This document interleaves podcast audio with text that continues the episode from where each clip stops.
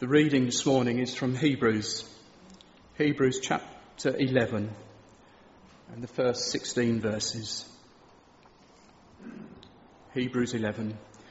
Now faith is being sure of what we hope for and certain of what we do not see. This is what the ancients were commended for. By faith, we understand that the universe was formed at God's command, so that what is seen was not made out of what was visible. By faith, Abel offered God a better sacrifice than Cain did. By faith, he was commended as a righteous man when God spoke well of his offerings. And by faith, he still speaks, even though he is dead. By faith, Enoch was taken from this life so that he did not experience death. He could not be found because God had taken him away. For before he was taken, he was commended as one who pleased God. And without faith, it is impossible to please God, because anyone who comes to him must believe that he exists and that he rewards those who earnestly seek him. By faith, Noah, when warned about things not yet seen, in holy fear built an ark to save his family. By his faith, he condemned the world and became heir of the righteousness that comes by faith. So, um, by faith, Abraham, when called to go to a place he would later receive as his inheritance, obeyed and went, even though he did not know where he was going. by faith, he made his home in the promised land like a stranger in a foreign country. He lived in tents, as did Isaac and Jacob, who were heirs with him of the same promise. For he was looking forward to the city with foundations, whose architect and builder is God. By faith, Abraham, even though he was past age and Sarah herself was barren, was enabled to become a father because he considered him faithful who had made the promise. And so from this one man, and he as good as dead, came descendants as numerous as the stars in the sky and as countless as the sand on the seashore. All these people were still living by faith when they died. They did not receive the things promised. They only saw them and welcomed them from a distance, and they admitted that they were aliens and strangers on earth. People who say such things show that they are looking for a country of their own. If they had been thinking of the country they had left, they would have had the opportunity to return. Instead, they were longing for a better country, a heavenly one. Therefore, God is not ashamed to be called their God, for he has prepared a city for them. Faith. It's being sure of what we hope for certain of what we do not see. The catalogue of faith in Hebrews 11 begins with these words and continues with a roll call of those who exercised faith in what they couldn't see. Faith in God, who is invisible, faith in the future that lay ahead of them that was as yet inaccessible to them. Hebrews makes the point that faith is an essential part of religious experience. Without faith, it is impossible to please God. Makes sense because if you don't believe God exists, you're going to have a hard time pleasing Him. In the years after the First World War, there was a movement in science and philosophy to rule any talk of God as being out of order, on the basis that the only reality you should be prepared to accept was one that could be personally verified on the basis of human experience or of observable evidence. So it was considered a nonsense to try and make truth claims about things that couldn't be objectively verified. A.J. Ayer was the philosophical champion in the UK of logical positivism, as it came to be known. You can only believe what can be seen or touched or experienced on an empirical basis. Yet such an outlook on life brings its own conundrums. If you say, if you can't see it, it isn't there, what about stuff that you can't see? Is it there if you can't see it? The Sunday dinner that some of you will have put in the oven at home, which you believe is cooking, in the expectation it will be there when you return, do you know it's really there? In the absence of anybody standing over it saying, yes, it is still there, at this moment in time, can you be sure it really exists? If things only exist if they're open to human observation, what about things that we can't see? If we discover a new star in the universe, was it there before we found it? Bizarrely, when we find it, is it there now? Because if it's billions of light years away, the star itself might have gone. All we're seeing is the light coming to us from it. Bishop Berkeley extrapolated the existence of God from the philosophy of logical positivism on the basis that material things in the universe can and do exist apart from human observation because God is there, keeping an eye on them. So you might have heard the little limerick composed by Ronald Knox that goes, There was a young man who said God must find it exceedingly odd to think that the tree should continue to be when there's no one about in the quad. The reply is, Dear sir, your astonishment's odd. I am always about in the quad, and that's why the tree will continue to be, since observed by yours faithfully, God. These days, logical positivism has gone out of fashion. You find fewer and fewer people saying that they are only prepared to believe what they can see with their own eyes. And that's partly because over the last 50 years, science has become increasingly preoccupied with things that you can't see. Particles so small you can't actually perceive them. Or particles so difficult to get hold of, you never discover them in isolation. They're gone before you find them. They disappear as soon as you try and get close to them. There is a debate in science at the moment about the extent to which science should be engaged in theories that can't be objectively verified or demonstrated. String theory is criticised by some scientists as being nothing more than a fairy tale because it can't be scientifically proven. I'm not a scientist. I looked up string theory on the easy to understand websites and didn't understand it. but it is an attempt to reconcile what very clever people know about gravity and what very people very clever people know about quantum mechanics by suggesting that subatomic particles, particles exist in strings. And when they're under tension, they get excited, rather like a guitar string when it is plucked. That's the theory. The problem is that such strings, if they exist, are a millionth of a billionth of a billionth of a billionth of a centimetre in length. So they're pretty small and they're hard to identify. So there's a debate about, you know, if it's just a theory, should we be interested in this or should it be banished from scientific endeavour because it's not really scientifically verifiable? But I make that point because Hebrews says faith is about recognizing that what we see isn't made out of what is visible. And that's where science is at the moment. What we see is not made out of what we can see. Behind what we see, there's all sorts of invisible stuff going on. Don't let anyone try and tell you then that science and faith are incompatible, because science is about believing what you see with your own eyes. It's not how it works these days. That's a view of science that is 60 or more years out of date. From string theory and parallel universes to dark matter to quarks and the God particle, science these days is working all the time on the basis of a belief in things that you cannot see. And the more you look at all this stuff, the more mind bogglingly amazing it all becomes. In the midst of it all, bizarrely, there is beauty.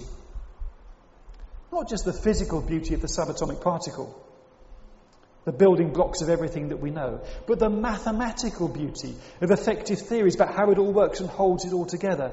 All scientists, whether they believe in God or not, share a sense of wonder at every fresh discovery they find out about the universe. It is amazing.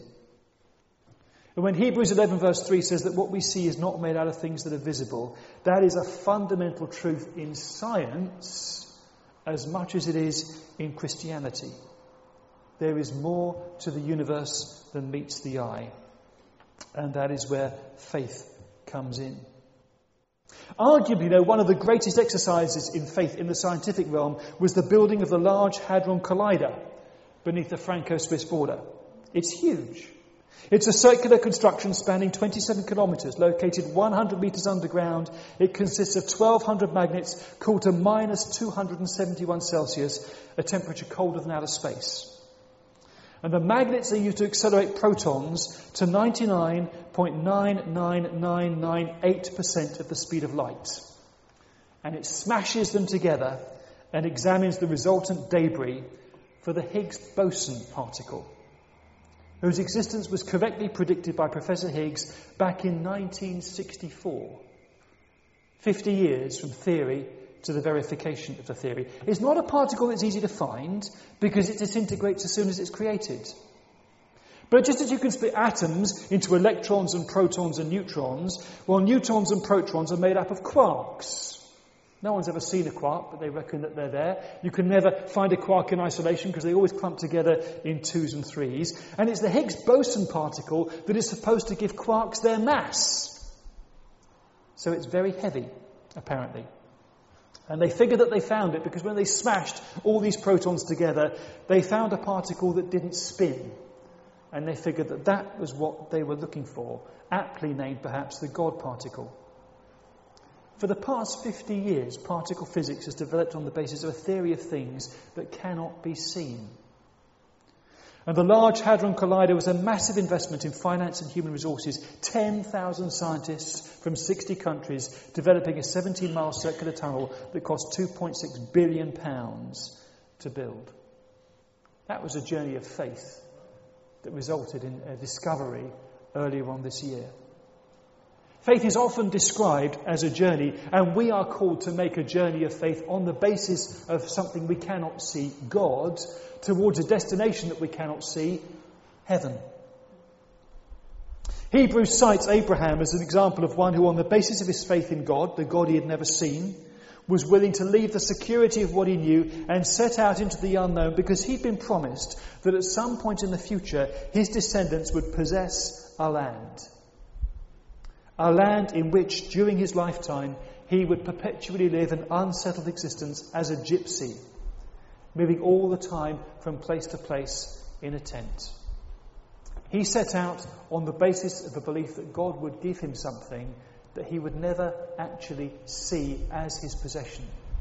He would see it, he would live in it, but he wouldn't possess any of it until he bought a cave uh, as a burial place. And when you stop to think about the way in which he didn't even have any children when he set out on the journey, at the age of 75, to be given a land that his descendants would have, and he had to another, wait another 25 years before the son who would inherit was born, you begin to get an idea of just how much faith was involved for this man to do all that. No wonder he is held up as an example of faith as the assurance of things hoped for, the conviction of things unseen. And Hebrews uses him as an example to challenge us. Abraham believed in promises that would only find their complete fulfillment after his lifetime, but on the basis of that faith and trust, he was prepared to spend his lifetime following God. Ultimately, Hebrews says he was looking beyond even the promise to give the land of Canaan to his descendants. With the eyes of faith, he was looking forward to making his home in a heavenly country in a city with eternal foundations designed and built by God Himself. And we are engaged on that same journey of faith towards the same destination. We are called to be people of faith who trust in a God we cannot see for things we do not yet possess. Augustine said, Faith is to believe what you do not yet see.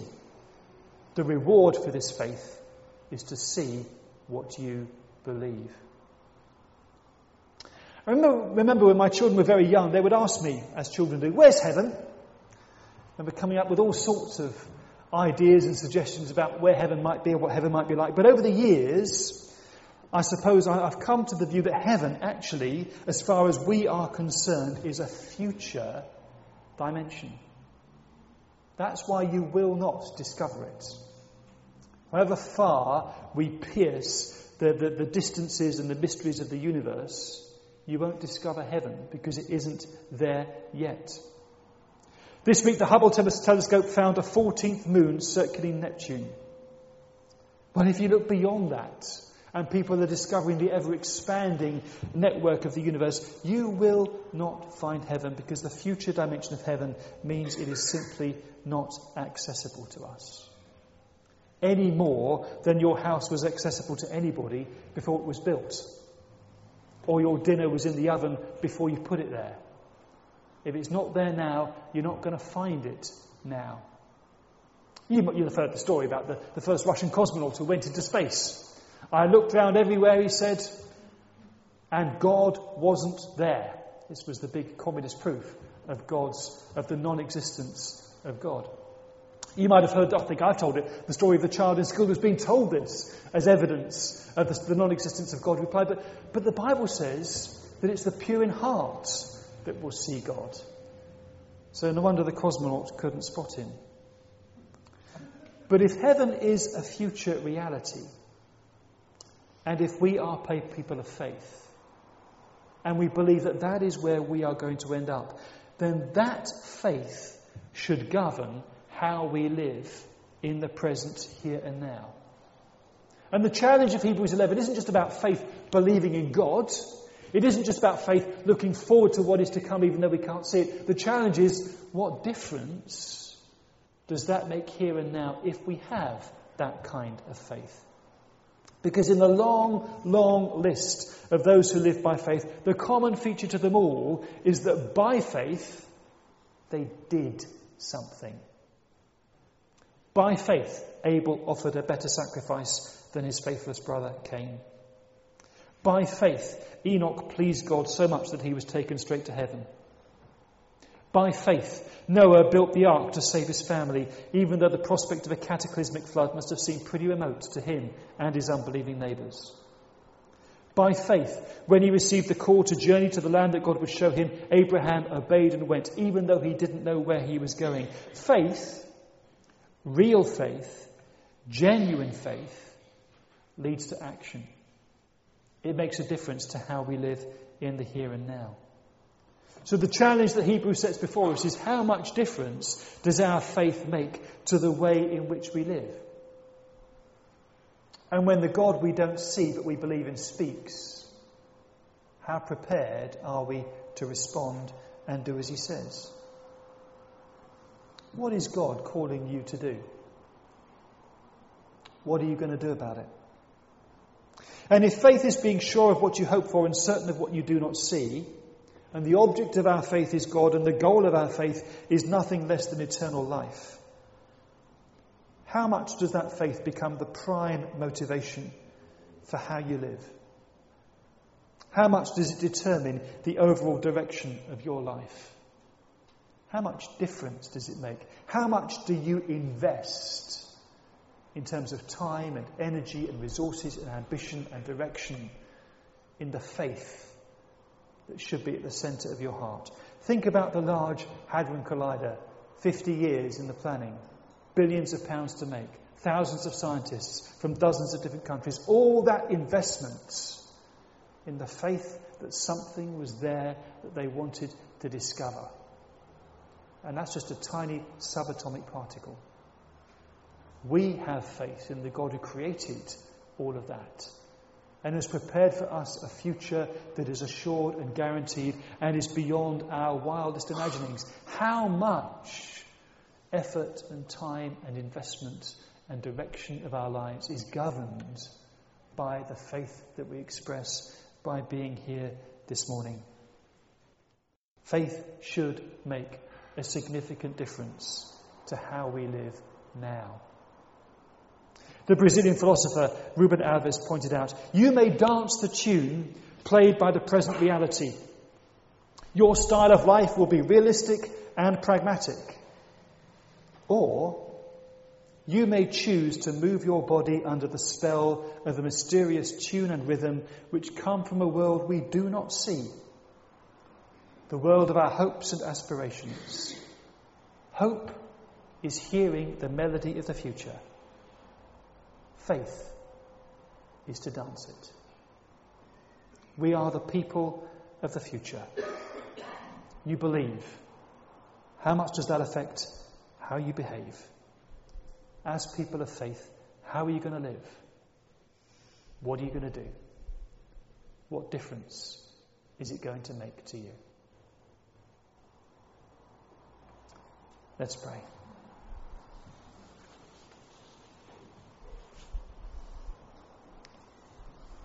Lord, we all struggle sometimes with faith, I suspect. Because what we see around us is so real. And we still sometimes find it difficult to believe in what we cannot see. Yet that is how you, the unseen God, made the universe. We marvel at its wonder and complexity and its massive size. From the greatest dimension of it to the tiniest, it is phenomenal. May our understanding of the universe as it expands increase our faith and trust in you, the one who created it all. Uh, and Lord, we're all here because either we believe in you or we're looking for you. Plant within us faith the size of a grain of mustard seed that will enable us to trust you, see answers to prayer that will impact on our lives. And as it impacts on our lives, makes a difference to the world around us. Lord, in bread and wine, things which we see, we recognize the presence of Christ which we cannot see, and the truth that He gave His life for us. As we eat and drink, enable us to see with the eyes of faith Christ risen present among us, the one who gave his life for us, the one who gives his life to us. Help us to trust and honour and obey. In Jesus' name. Amen.